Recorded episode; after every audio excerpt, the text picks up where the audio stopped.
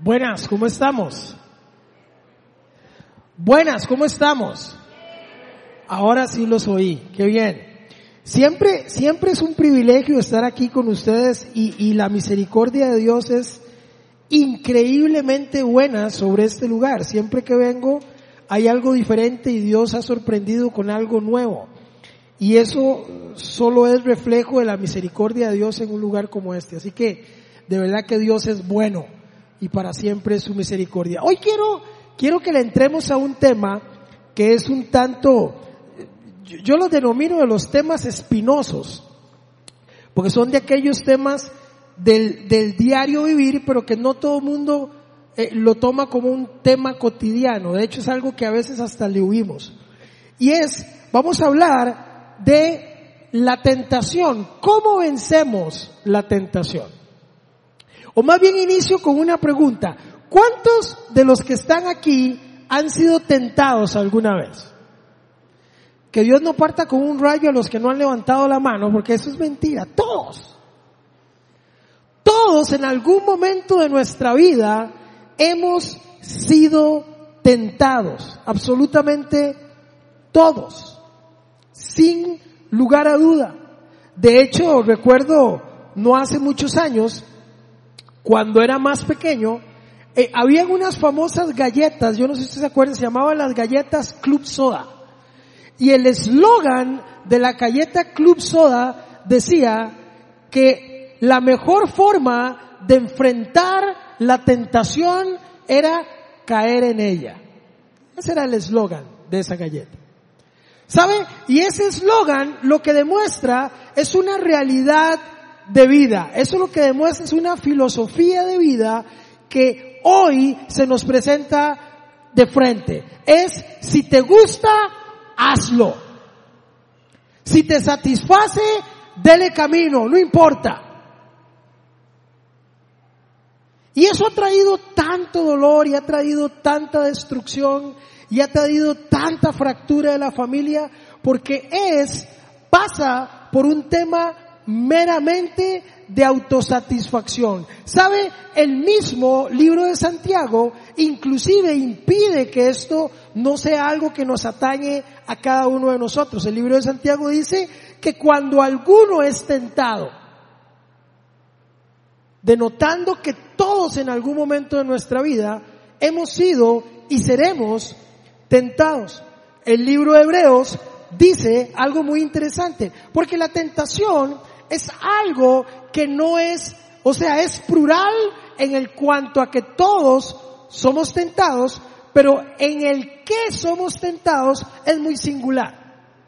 En otras palabras, mi tentación podría ser su fortaleza perfectamente.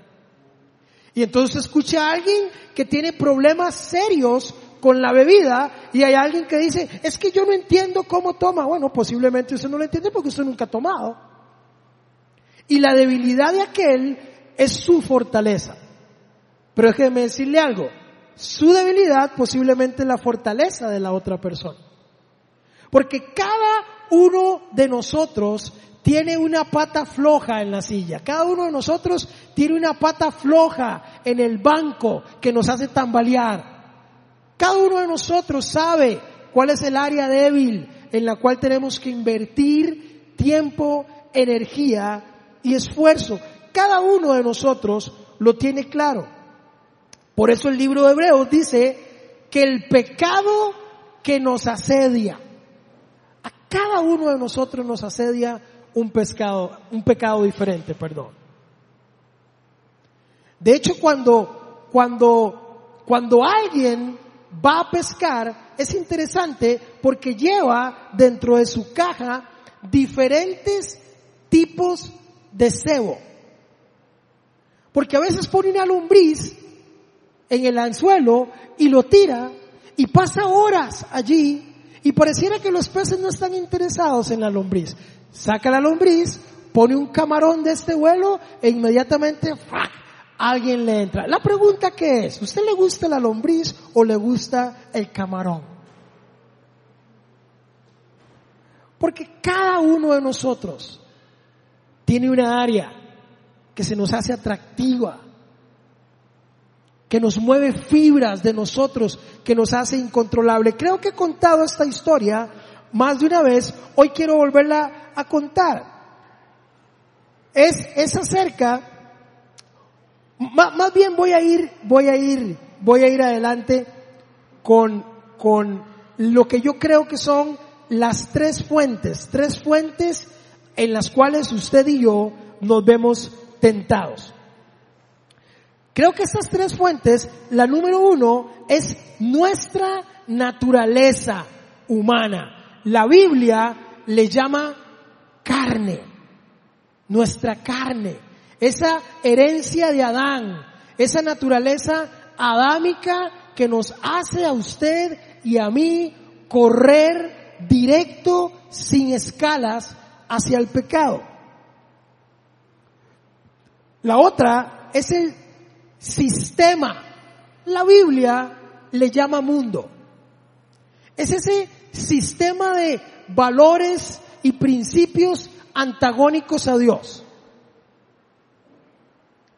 Es ese sistema de valores que le dice, Juan, si usted es hombre, usted puede meterse con cualquier cantidad de mujeres. Déjese seducir. Usted es una fuente de placer, decía un amigo que conocí y entrevisté un día de esos. ¿Qué hago yo si soy una fuente de placer? decía él.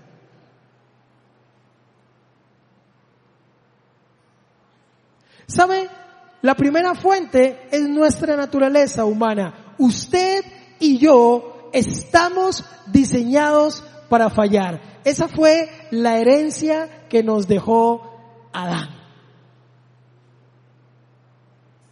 Imperfectos, débiles,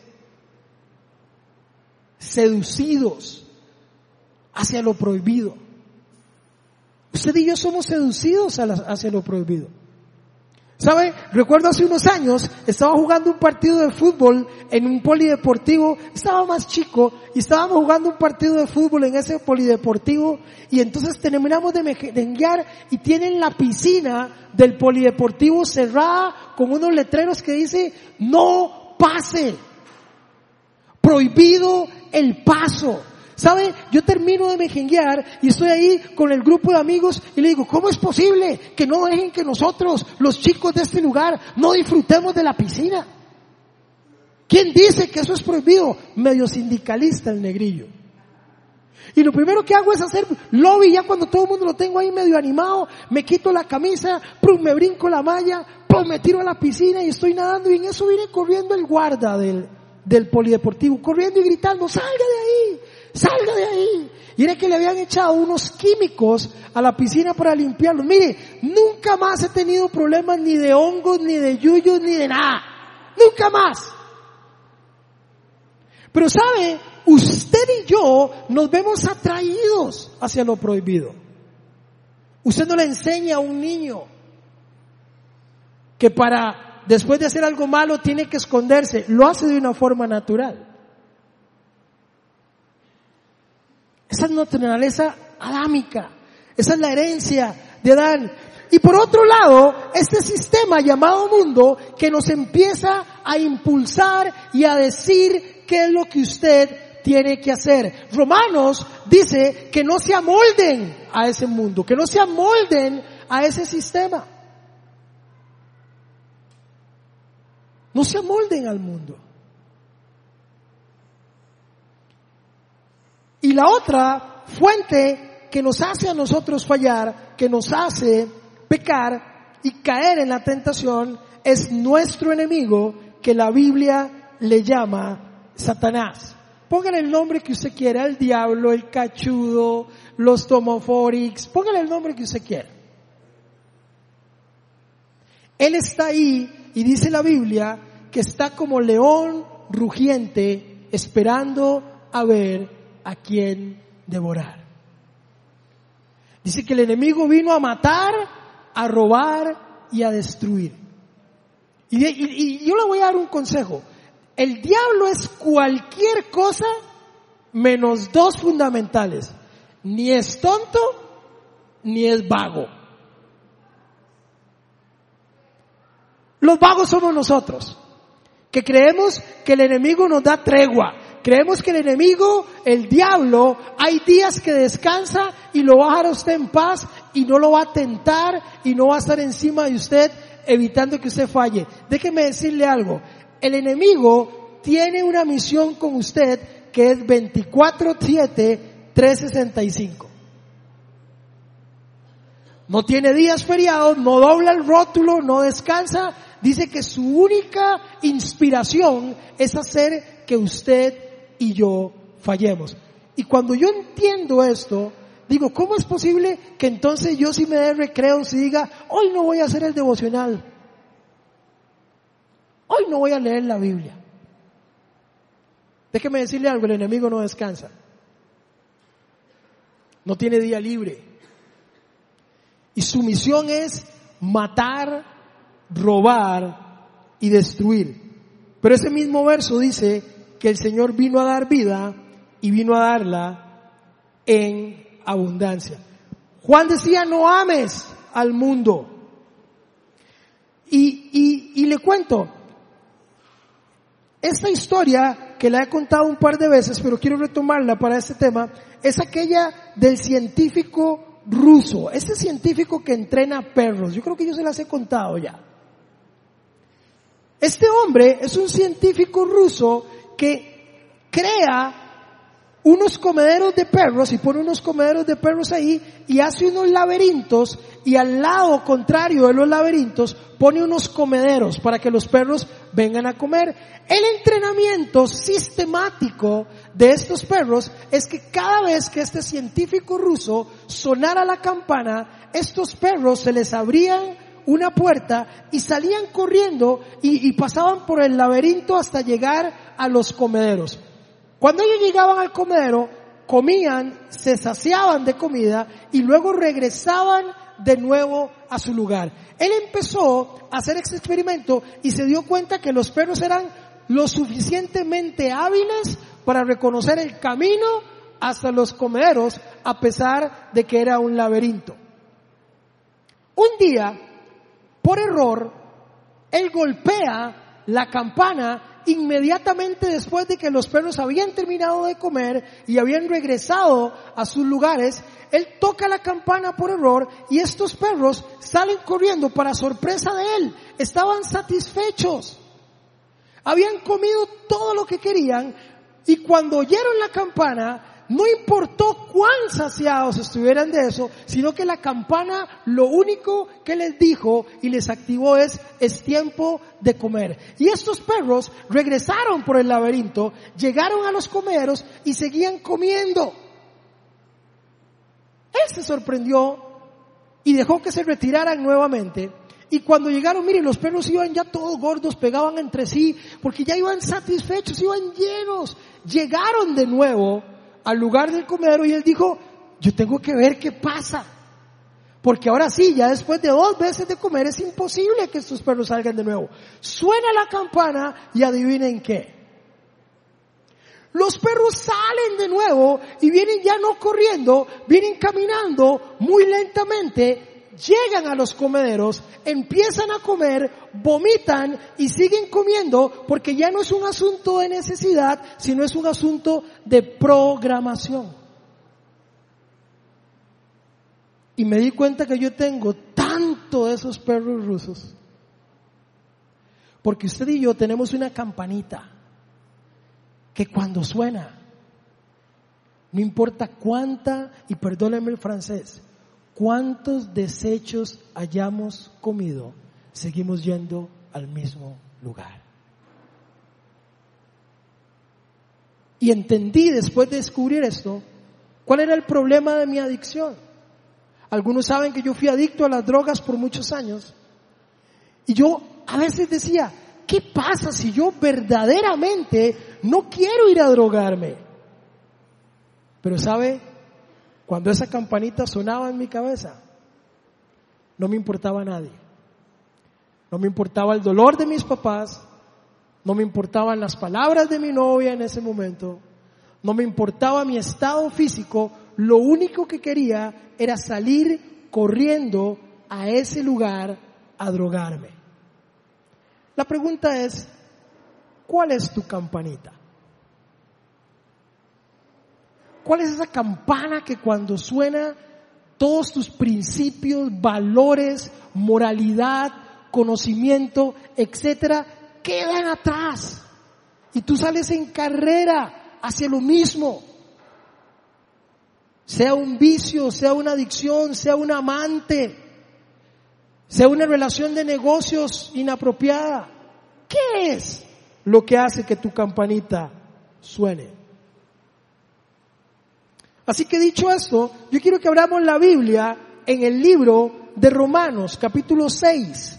Y vamos a estar allí en el libro de Romanos porque sabe, yo sí creo que la tentación es algo que es inherente a nosotros, creo que es algo que está allí, es nuestra naturaleza, el sistema nos programa hacerlo y también tenemos un enemigo llamado al diablo seduciéndonos para que lo hagamos. De paso, déjeme decirle que el enemigo, el diablo, que llaman que es, que ataca como león rugiente, me llama mucho la atención porque el león no tiene la fama de ser el rey de la selva por ser agresivo y súper dinámico y súper atlético.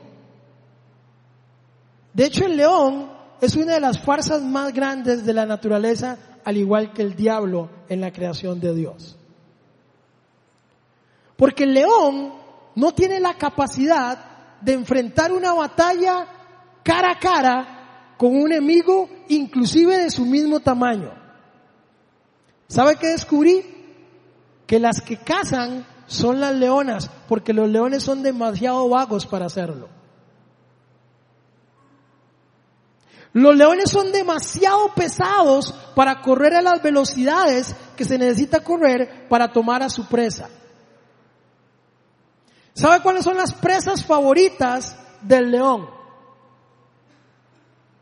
Las enfermas, las débiles, las que se quedan detrás de la manada y las que se dejan emboscar. Es un maestro en la emboscada, es un maestro en la trampa. Déjeme decirle algo del diablo. Así como la Biblia dice que anda como león rugiente, es igual. Jamás podrá hacerle algo a un hijo de Dios que espiritualmente esté fuerte. Pero si usted está débil, es como esa gacela que se queda atrás. Si usted no se nutre adecuadamente, es como ese cervatillo enfermo y débil que se convierte en presa fácil de ese león rugiente. Pero vea lo que dice Romanos, porque yo sí creo que nosotros tenemos la capacidad de vencer a la tentación. Por supuesto que sí. Vea lo que dice Romanos 6 a partir del versículo 1. Dice, ¿qué concluiremos? Vamos a, a seguir, a persistir, perdón, en el pecado para que la gracia abunde. De ninguna manera. Nosotros que hemos muerto al pecado, subraye la palabra muerto al pecado, ¿cómo podemos seguir viviendo en él? ¿Acaso no saben ustedes que todos los que fuimos bautizados para unirnos con Cristo Jesús, en realidad fuimos bautizados para participar de su muerte? Por tanto, mediante el bautismo fuimos sepultados con Él en su muerte a fin de que, así como Cristo resucitó por el poder del Padre, también nosotros llevemos una vida que dice, una vida que, no los escuché, una vida que, una vida nueva. Verso 5. En efecto, si hemos estado unidos con Él en su muerte, sin duda también estaremos unidos con Él en su resurrección. Verso 6. Sabemos que nuestra vieja naturaleza fue crucificada con Él para que nuestro cuerpo pecaminoso perdiera su poder. De modo que ya no siguiéramos siendo esclavos del pecado. Porque el que muere queda libre del pecado. Ahora bien, si hemos muerto con Cristo, confiamos que también viviremos con Él. Verso 9, pues sabemos que Cristo, por haber sido levantado de entre los muertos, ya no puede volver a morir. La muerte ya no tiene dominio sobre Él. En cuanto a su muerte, murió al pecado una vez y para siempre. Déjeme leer esto de nuevo. En cuanto a su muerte, murió al pecado una vez y para siempre. En cuanto a su vida, vive para Dios. De la misma manera, también ustedes considérense muertos al pecado, pero vivos para Dios con Cristo Jesús. Por lo tanto, no permitan ustedes que el pecado reine en su cuerpo mortal, ni obedezcan a qué? A sus malos deseos. ¿Sabe qué está diciendo aquí? Nosotros hablamos mucho de la vida en Cristo y eso es muy bueno, pero déjeme hablarle algo. Hoy vamos a hablar de la muerte en Cristo. Nosotros tenemos que estar muertos en Cristo para que esa justificación de la cruz tenga efecto en nosotros. Porque nosotros, dice la palabra, que estamos unidos a Él en vida, pero estamos unidos a Él en su muerte. Y que si nosotros morimos como Él murió, el pecado ya no reinará en nosotros. Nosotros tenemos que tener esa actitud que tienen los muertos del cementerio de Escazú, allí donde yo vivo. Sí. Es pasa una muchacha corta de ropa ahí, eh, atractiva ella, caminando, y usted no oye que el cementerio salga, guapa, Porque el que está muerto no actúa. Podrá escucharlo el panteonero y ese está más vivo que usted y que yo. Pero cuando habla de morir en Cristo es esa actitud. Estamos muertos al pecado.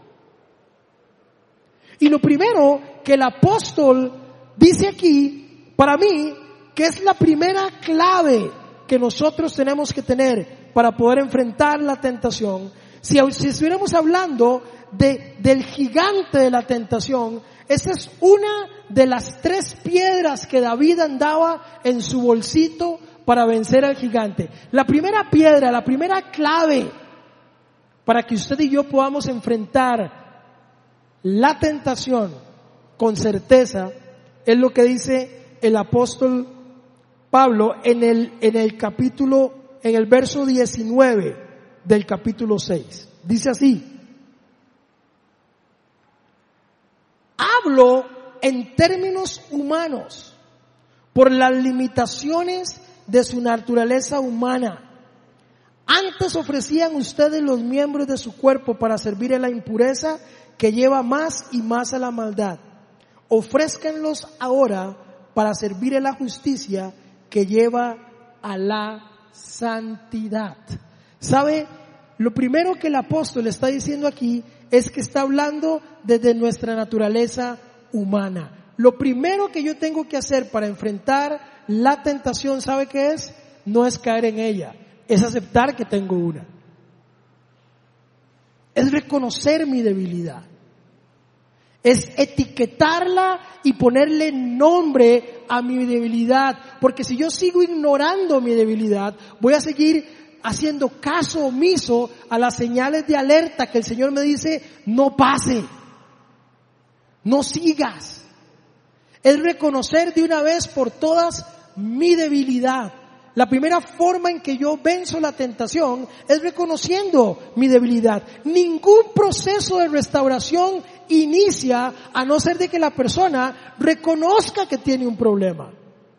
Es imposible.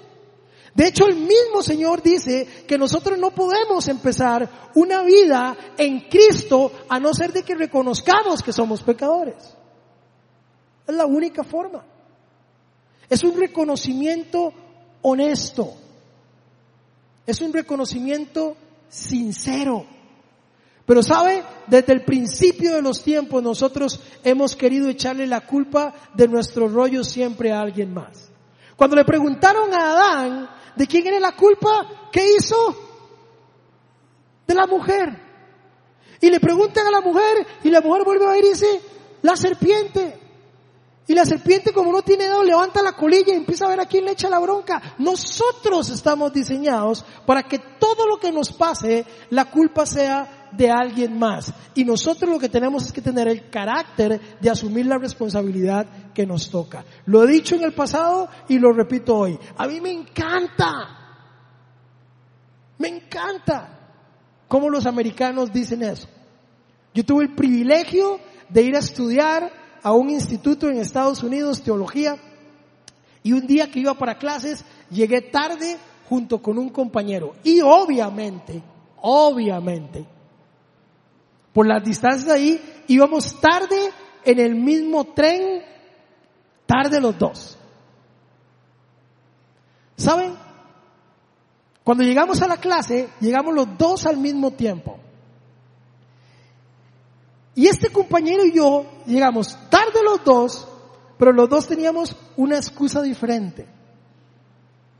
Entonces, yo llegué, o más bien, llegamos juntos, y él le dijo al profesor, I'm sorry, I missed the bus. Eso significa, lo siento, yo perdí el bus. ¿Sabe cuál fue mi excusa? I'm sorry, el bus me dejó. Y el profesor sabe qué dijo. El bus usted no lo dejó. Usted no llegó a tiempo a la parada. ¿Cuál es la respuesta correcta? ¿Yo perdí el bus o el bus me dejó? A veces en Cristo somos exactamente iguales. No tenemos la capacidad de asumir nuestra responsabilidad. ¿Sabe? La tentación pierde efecto cuando yo tengo la capacidad de decir, ¿sabe qué? Yo tengo un problema en esa área y necesito que me ayuden. Yo tengo problemas con eso necesito mantenerme alejado. Yo tengo problemas con aquello, necesito apagar la computadora. Yo tengo problemas con el dinero, tengo que alejarme de estar en situaciones que me comprometan con ello. La única forma de vencer la tentación es reconociendo mi naturaleza, es reconociendo mi debilidad y dejar de echarle la culpa a las circunstancias, a personas o a alguien más.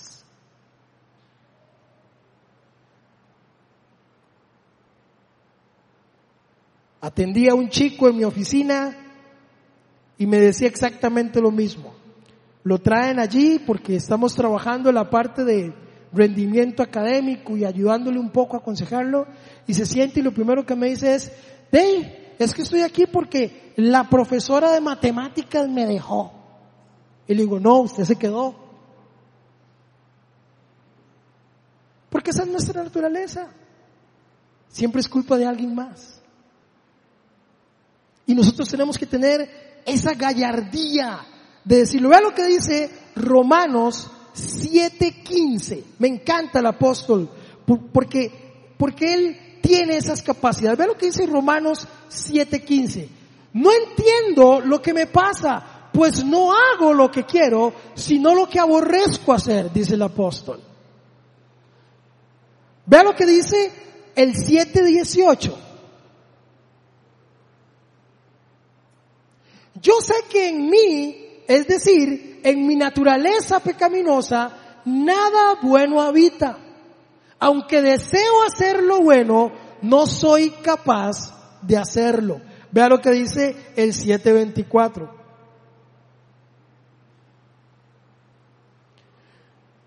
Soy un pobre miserable. ¿Quién me librará de este cuerpo mortal? ¿Sabe qué es lo que veo en el apóstol? Una actitud de decir, ¿sabe qué? Yo soy débil. Yo no puedo. En mí no habita la capacidad de enfrentar esto. Y usted y yo tenemos que tener esa capacidad de decir, ¿sabe qué? En Morris no habita la capacidad de caminar en este mundo tratando de vencer la tentación y el pecado. Si no es a través del Espíritu Santo de Dios, no hay otra forma. No existe otra forma. Es imposible que en nuestras fuerzas naturales nosotros lo podamos lograr. Esto se puede solo con la intervención divina. Nuestra humanidad tiene una conexión directa con la cruz. Por eso el Señor dice, así como vivimos con Cristo, hemos muerto con Él. Y entonces tenemos que morir al pecado.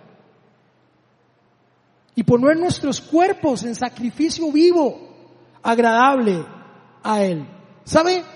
Nosotros tenemos que reconocer esto.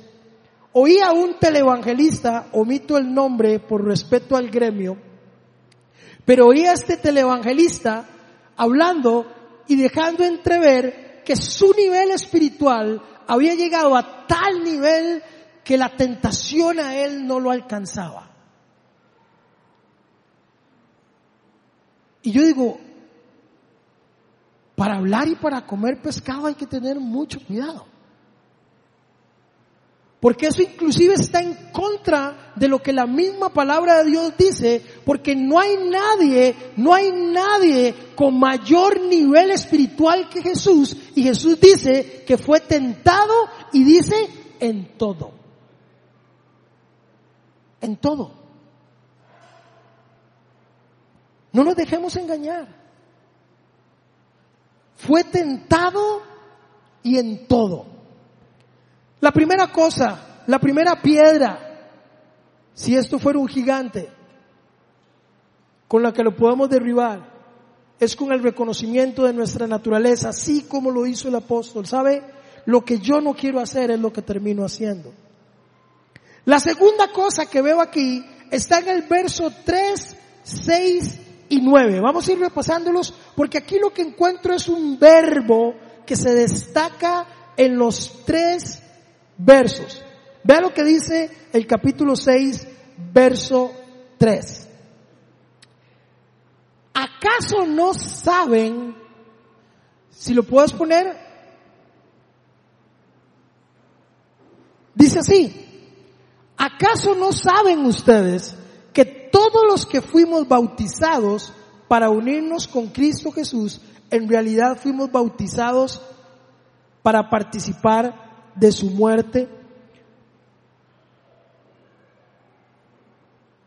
Ahí está. ¿Cuál es el verso que aparece ahí?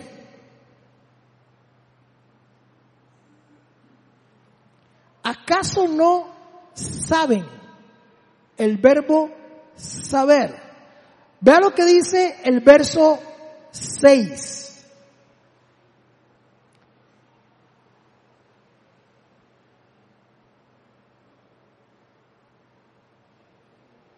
Verso 6 dice, sabemos que nuestra vieja naturaleza, crucificada con Él, fue crucificada con Él para que nuestro cuerpo pecaminoso perdiera su poder, de modo que ya no siguiéramos siendo esclavos del pecado. Vea lo que dice el verso 9. Pues sabemos que Cristo, por haber sido levantado de entre los muertos, ya no puede volver a morir. La muerte ya no tiene predominio en él. El verso que se destaca ahí es, saben, sabemos, saber. La pregunta es, ¿usted sabe esto?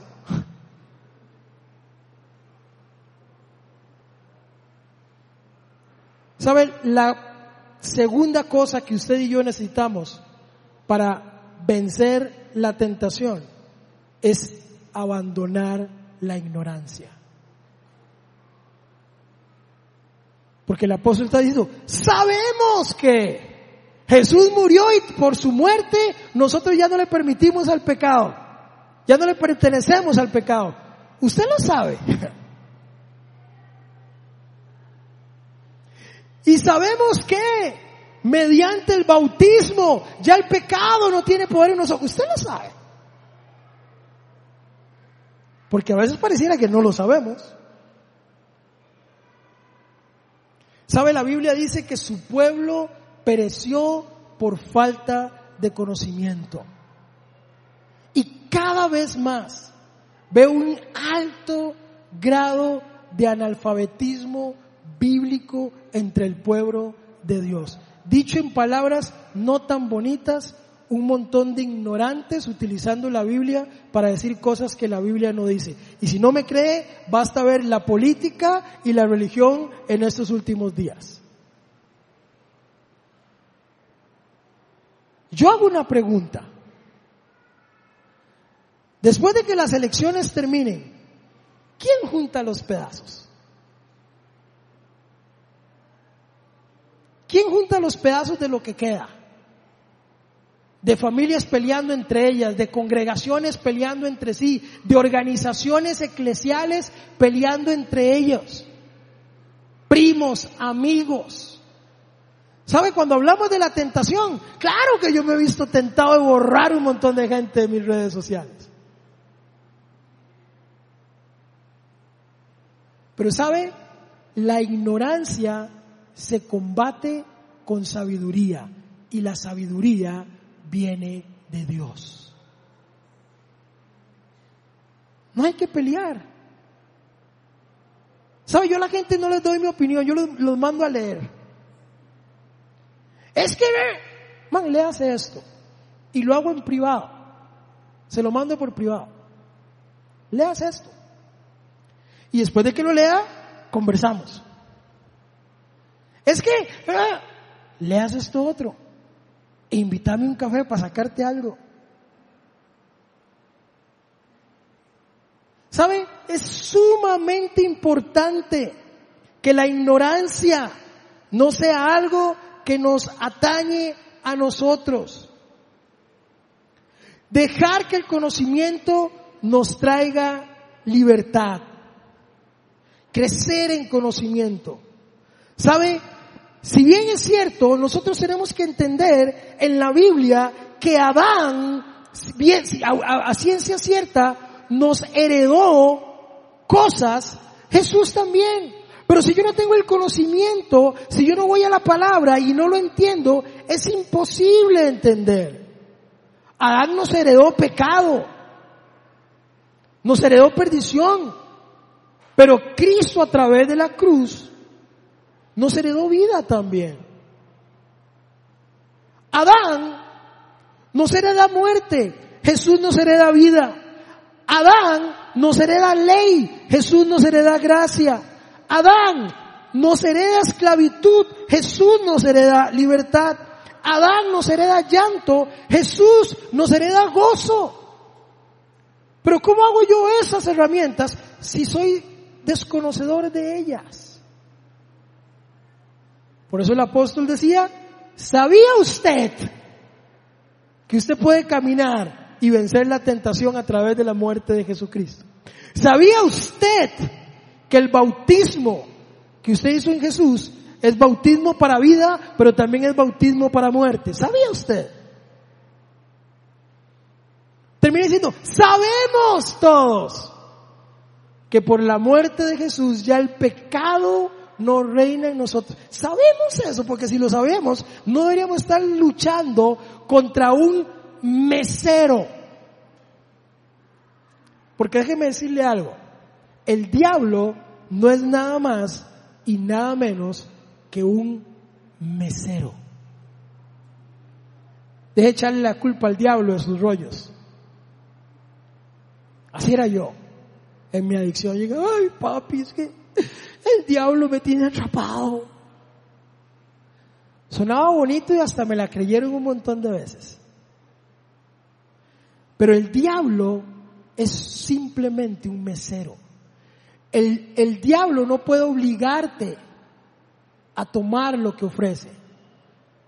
Si tiene la habilidad de decorarlo bonito, si a usted le gusta el ceviche, se lo va a poner con una, con una sombrillita, con limón bien fresco, le va a poner unas galletas sodas y abiertas para que usted no las tenga que abrir. Le va a poner mayonesa, le va a poner salsa de tomate y le va a poner también servilletas y chile para el que le gusta el chile. Ese es su trabajo, tentarlo y seducirlo. Más no tiene la capacidad de obligarte a hacerlo. El diablo es un mesero. Pero el que toma la decisión de tomar lo que ofrece, ese es usted. Ese soy yo. Ese soy yo. Pero el conocimiento trae luz, disipa la ignorancia.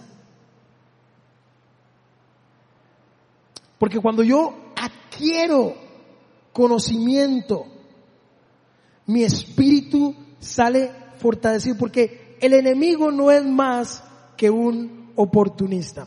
Vamos a Lucas capítulo 4, por favor, rápidamente.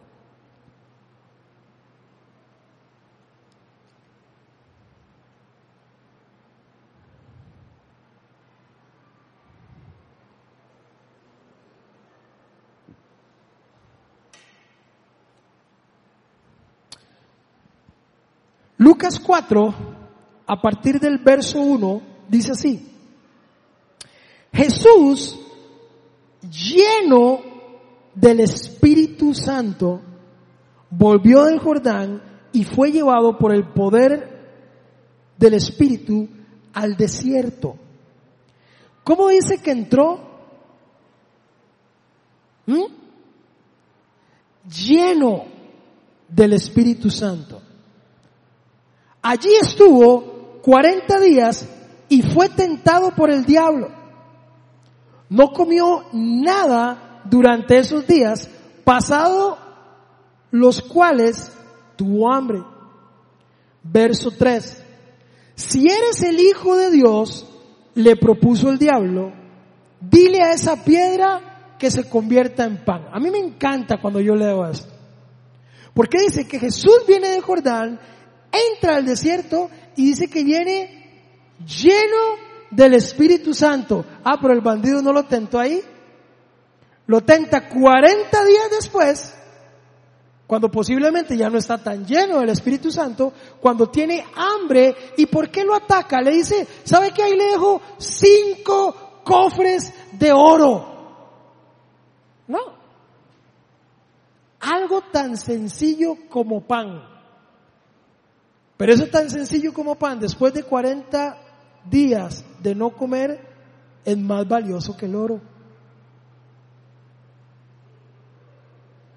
A veces nosotros creemos que el enemigo nos va a tentar por donde a nosotros estamos más fortalecidos. Mire, no se equivoque, el diablo es cualquier cosa menos bruto. Menos bruto. Usted sale de aquí hoy y usted sale fortalecido y se monta en el carro y dice, qué chiva, bueno, Dios hoy me habló, el, predicador ese eh, eh, habla raro, pero, pero, pero Dios me habló. ¿Usted cree que el enemigo lo va a atacar de aquí al peaje cuando usted va a un fuerzón de aquí? Jamás. Posiblemente le va a dar chance hasta mañana para que usted le cuente a alguien más y viera qué linda la prédica. Y hablamos de que el conocimiento nos libera de la tentación. Y todavía el lunes le dan chance, ya por ahí el martes, pum, le mandan una pruebita y el miércoles, pum, le mandan otra. Y ya después viene usted aquí el sábado en la tarde, así arrastrándose otra vez con todas las cargas porque el enemigo funciona así. Funciona así. Pero ¿qué hizo ¿Qué hizo el Señor? ¿Qué hizo el Señor? Dice verso 3. Si eres el Hijo de Dios, le propuso el diablo, dile a esta piedra que se convierta en pan. Jesús le respondió, escrito está, no solo de pan vivirá el hombre, escrito está. ¿Era ignorante Jesús de lo que había en la palabra? Evidentemente no. Y sigue diciendo este reto, pero sabe, me encanta, me encanta. Por eso digo que el diablo es oportuno. Vea lo que dice el verso 13. Después de que sigue insistiendo y sigue insistiendo y sigue insistiendo y sigue insistiendo, porque el enemigo va a seguir insistiendo, vea lo que dice el verso 14, el verso 13, perdón. Así que el diablo, habiendo agotado todo recurso de tentación, ¿qué dice? ¿Qué dice? Nunca más lo volvió a molestar. ¿Qué dice? Lo dejó hasta una oportunidad, hasta otra. ¿Qué dice? Lo dejó hasta otra oportunidad. ¿Sabe qué significa eso? Que el diablo es oportuno. Él busca la oportunidad correcta para hacerlo. El momento justo para hacerlo. Ese es su trabajo. No lo deja para siempre. ¿Sabe qué le dijo? esta me la ganaste, pero espérese la próxima. En esta saliste bien librado, pero a la vuelta nos vemos. Pero sabe, cuando usted y yo logramos vencer la tentación, ¿sabe qué pasa con nosotros? Pasa lo que dice el verso 14. Jesús regresó a Galilea, ¿qué dice? En el poder del Espíritu. Y se extendió su fama por toda aquella región.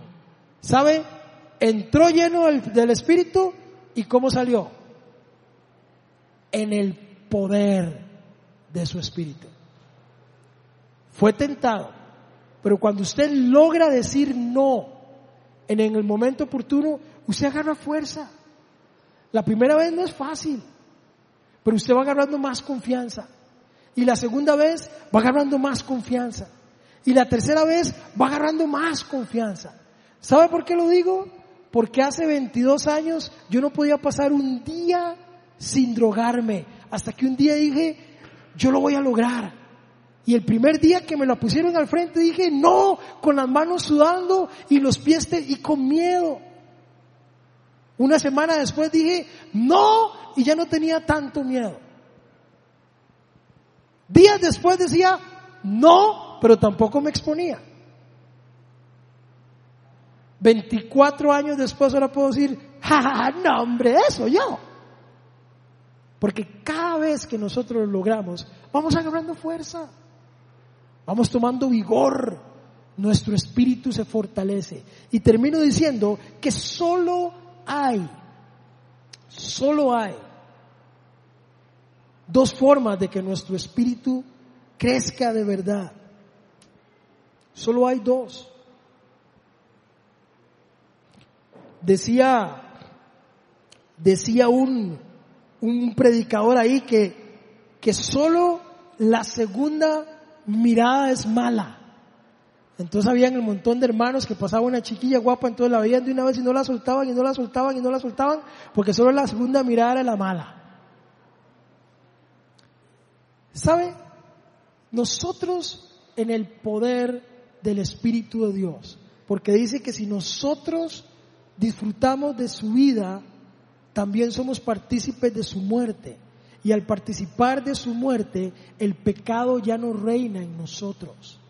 Nosotros tenemos la capacidad de enfrentar la tentación. En el Espíritu. En el Espíritu Santo de Dios. Mati, venga acá. El problema es que si usted y yo no fortalecemos nuestro espíritu, pasa algo como esto.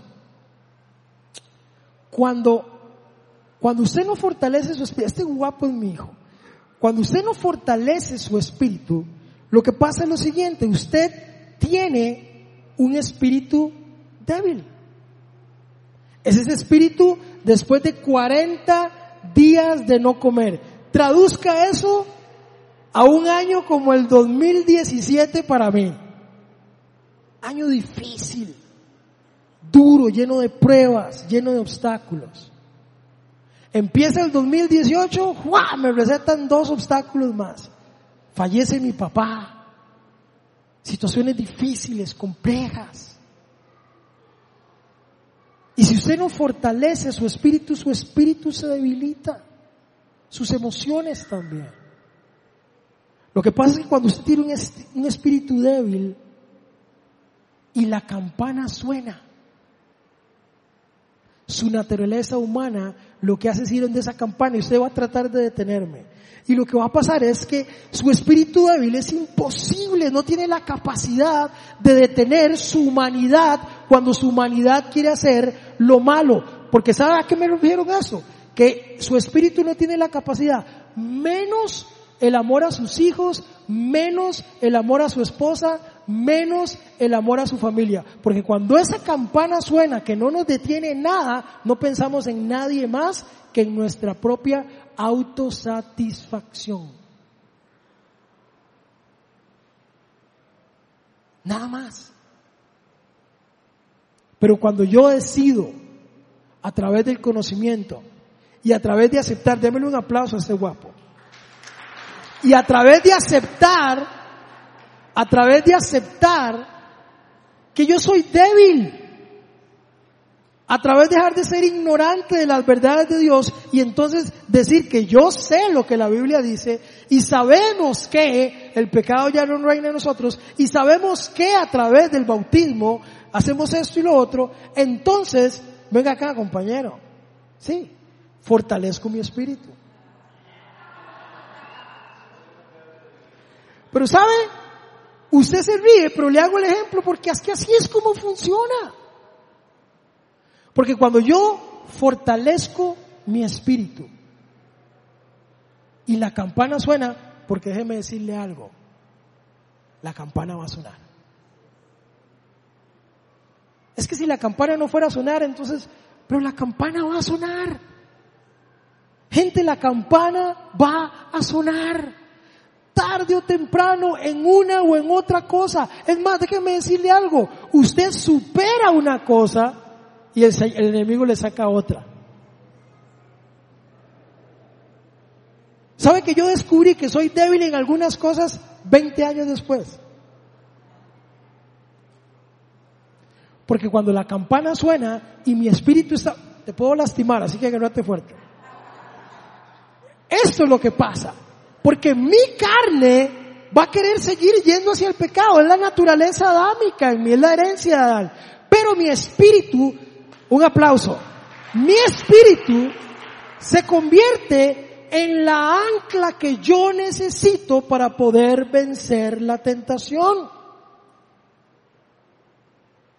¿Cómo vencer la tentación si no tengo nada que me frene? ¿Cómo vencerlo? En mis propias fuerzas, pues déjeme decirle que el apóstol decía, lo que no quiero hacer es lo que hago. Pobre de mí, y de mi naturaleza, porque todo lo que está en mí es malo, decía el apóstol.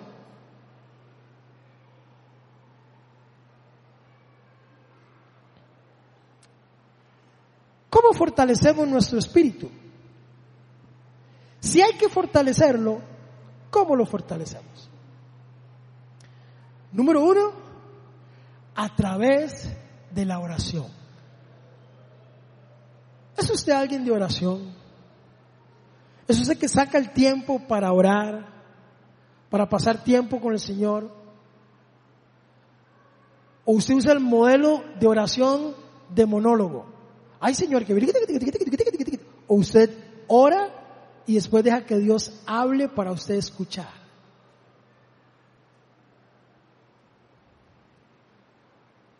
Porque cuando uno de sus discípulos les dijo una vez, a mí me encanta eso, si usted tuviera a Jesús al frente, hemos hecho este ejercicio aquí también, si usted tuviera a Jesús al frente, ¿qué le pediría? El maestro de Galilea está ahí. Usted lo tiene al frente. Él lo escogió para tener intimidad con usted. Así hizo con estos doce. Los escogió para tener intimidad con ellos para que ellos pudieran preguntarle y pedirle lo que quisieran. ¿Qué le pide usted? ¿Qué le pide usted? Tiene a Jesús allí, de frente, en vivo y a todo color. ¿Qué le pide? ¿Fuerzas? ¿Vos qué le pedirías? ¿Sí? Paz, ¿vos qué le pedirías? Protección. Otto, ¿vos qué le pedirías? Un abrazo. Yo creo que yo estaba por ahí. Yo, yo soy un poco más mundano que ustedes, perdónenme. Y sé que algunos lo están diciendo para caer aquí parados. Yo por lo menos le pediría, Señor, ¿y qué tal eso de, de convertir este, agua en vino, Señor? De eso para el ministerio sería una fuente de ingresos, gloria a Dios, ¿no? Es que sabe que usted se ríe, pero analice su oración de todos los días. Usted ora solo pidiendo y aquí ahora viene diciendo que paz y que sí, sí, está bien. Pero en su oración usted no pide eso. ¿O me equivoco? En nuestra oración el Señor, acuérdense que la quincena tal cosa, uy Señor, viera que estamos limpios, uy Señor, que viera, abre las puertas del cielo, y o no. A mí me encanta, porque ellos lo tienen al frente, le dicen, Señor, enséñame a orar. Mire, si yo estuviera así, le qué mal más ahuevado, ¿cómo le apena al Señor eso? Y dice, ¿cómo que ahuevados y la oración? A usted le cuesta un montón orar, igual que a mí. De hecho, si no nos obligan a hacerlo, no lo hacemos. ¿O miento? Pero dice, enséñame a orar. Y el Señor, cuando les enseña a orar, ¿qué les dice?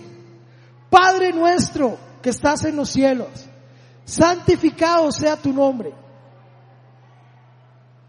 Venga a nosotros tu reino hágase tu voluntad tanto en la tierra como en el cielo. Danos hoy nuestro pan de cada día y perdona nuestras ofensas. ¿Y qué dice? No nos dejes que no nos dejes caer en tentación.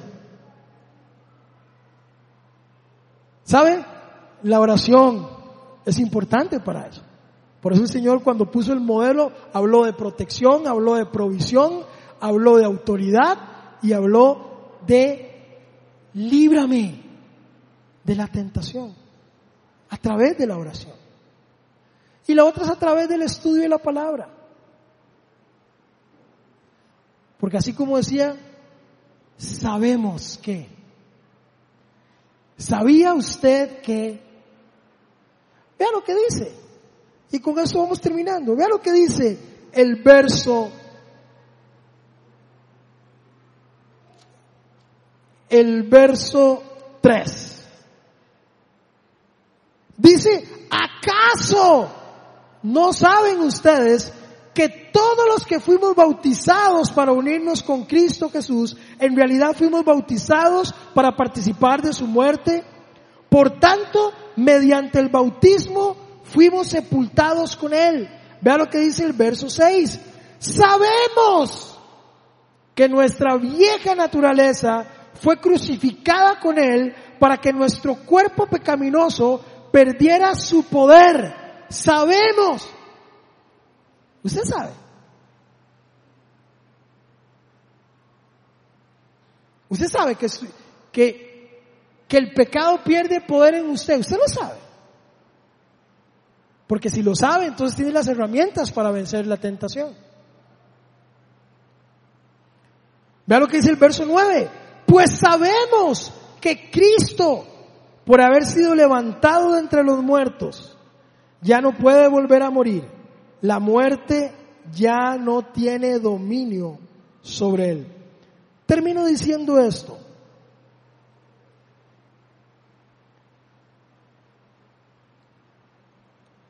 El verso 13 dice, no ofrezcan los miembros de su cuerpo al pecado como instrumentos de injusticia. Al contrario, ofrézcanse más bien a Dios como quienes han vuelto de la muerte a la vida, presentando los miembros de su cuerpo como instrumentos de justicia. ¿Sabe? Aquí yo no vengo desde la posición de que ustedes pecadores y yo no, porque sabe que todos somos tentados. El apóstol decía, lo que no quiero hacer, es lo que hago. Y cuando hablamos de instrumentos de justicia, si no fuera por la gracia de Dios, lo que estaría predicando aquí sería el ombligo, puesto aquí en una mesa. Porque posiblemente yo he pecado con todos los miembros de mi cuerpo.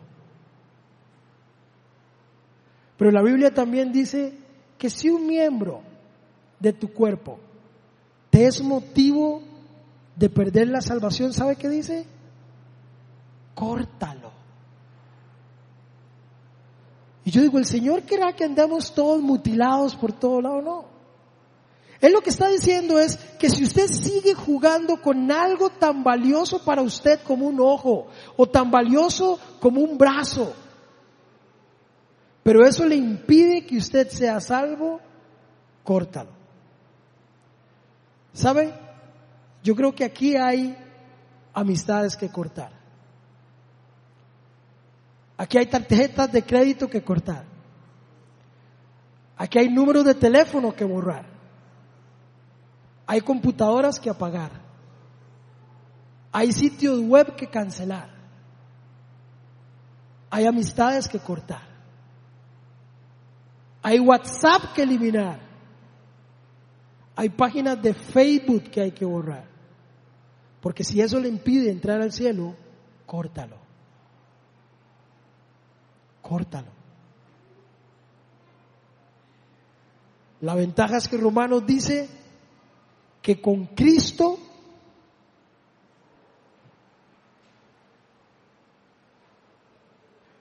Verso 12, por lo tanto no permitan ustedes que el pecado reine sobre su cuerpo mortal, ni obedezcan a sus malos deseos, porque con Cristo hemos sido liberados del pecado. Póngase en pie, por favor, para hacer una oración. ¿Sabe? En el año de 1974, en las selvas de las Filipinas, había un soldado de nombre, de apellido Onada. Treinta años antes, en la Segunda Guerra Mundial, él había entrado con su ejército a hacer guerrillas de guerrillas en una de las islas de las Filipinas para el ejército japonés. Entraron allí con una misión y era ganar la guerra para Japón. Entraron ahí, entraron en la jungla por diferentes circunstancias de la naturaleza, la malaria, etcétera. Cada uno de los miembros de su pelotón fueron muriendo. Interesantemente, el comandante Onada fue encontrado 30 años después en estas islas filipinas por un grupo de turistas que andaban haciendo turismo. El teniente Onada no tenía la menor idea de que la Segunda Guerra Mundial había terminado hacía 30 años. Él estaba en la jungla, todavía en guerra, 30 años después de que la guerra ya había terminado. Él todavía estaba en guerra.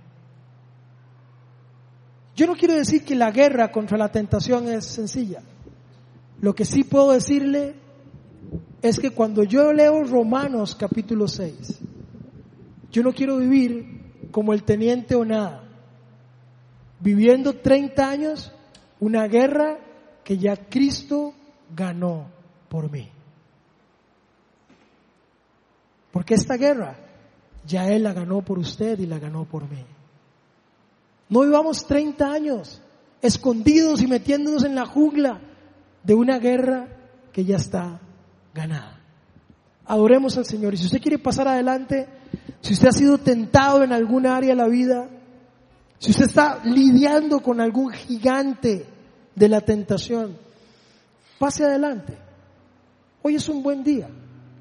Hoy es un buen día para entregar las armas y dejar de pelear una guerra que ya está ganada.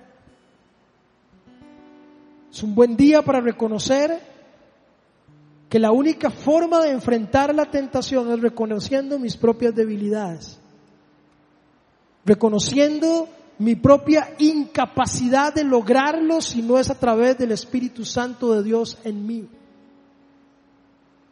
Es dejando de lado la ignorancia y usar el sabemos del apóstol Pablo. ¿Sabías que Cristo murió en una cruz por ti? ¿Sabías que Él reinó sobre el pecado? ¿Sabías que hablamos de un Dios de vida, pero también estamos hablando de un Dios de muerte? ¿Sabías que el pecado ya no reina más en ti si tú tomas la actitud de Cristo?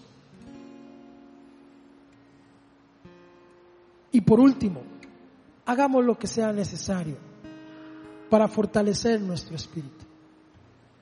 ¿Sabe por qué a veces andamos con espíritus débiles?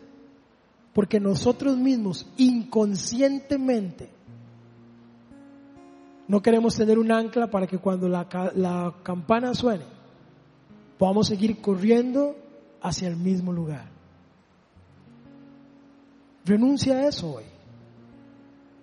Fortalece tu espíritu porque cuando la campana suene necesitas algo más fuerte que tú, que te detenga, que te haga un alto para que lo puedas lograr. Señor, queremos darte gracias en esta hora por tu misericordia, Señor, por tu bondad. Venimos con una actitud de humildad, Señor, delante de ti, reconociendo, Señor, que en nosotros no habita la capacidad, Señor, de lograr vencer al gigante de la tentación, si no es, si no es a través de tu Espíritu Santo, Señor, y de su poder en nosotros. Que podamos reconocer, Señor, que a través de fortalecer nuestro espíritu en el conocimiento de tu palabra, y quitar los velos de la ignorancia, del analfabetismo bíblico, Señor. Que en una comunión real, continua y sostenida contigo en tu palabra, en oración, Señor, podemos lograrlo. Señor, reconocer que el enemigo está allí, constante y continuamente, Señor, haciéndome fallar. Señor, reconociendo que es un mesero y que no tiene poder sobre mí, a no ser de que yo se lo otorgue, Señor. Que ese león rugiente solo tiene capacidad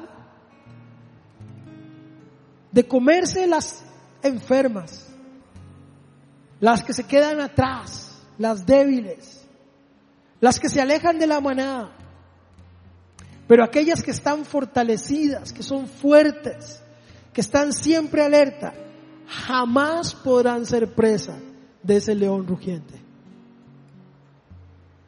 Señor, gracias porque tú ya ganaste una batalla que a nosotros nos toca lidiar hoy, pero que tú ya la ganaste por nosotros, Señor.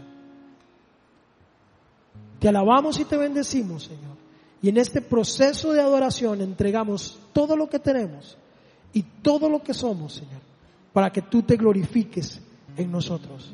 Puedes pasar adelante si quieres oración y adoremos al Señor.